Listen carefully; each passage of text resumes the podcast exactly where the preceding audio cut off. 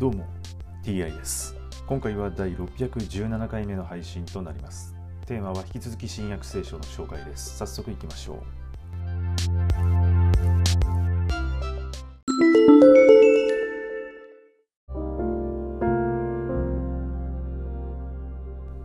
新約聖書第616回。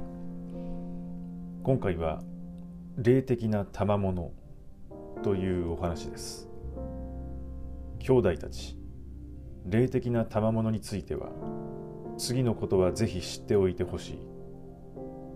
あなた方がまだ異教徒だった頃誘われるままに物の言えない偶像のもとに連れて行かれたことを覚えているでしょう。ここであなた方に言っておきたい。神の霊によって語る人は誰もイエスは神から見捨てられよ。とは言わないしまた精霊によらなければ誰もイエスは主であるとは言えないのです。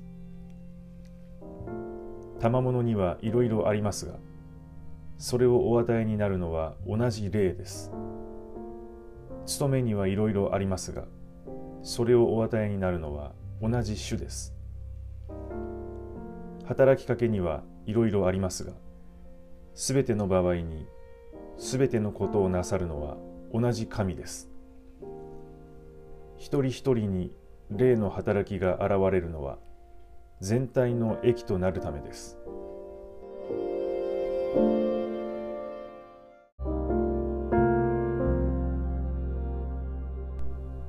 ある人には霊によって知恵の言葉。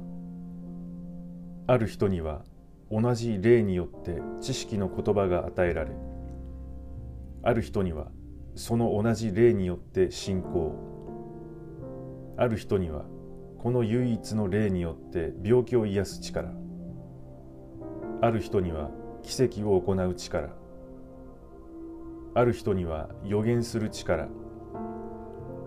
ある人には霊を見分ける力。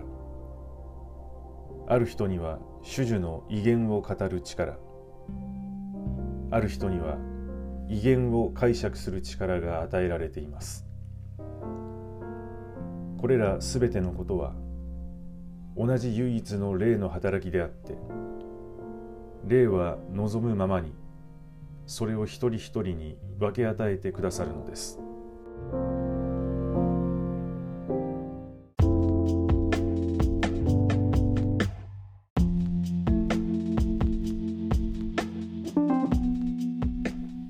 同じ霊同じ種同じ神とは一体何なのでしょうか？そもそも主は唯一のものであるはずで神も唯一の神ということだったはずです。わざわざ同じとつけるのは一体何なのでしょうか？はい今回はこれで以上です。また次回もどうぞよろしくお願いいたします。それでは。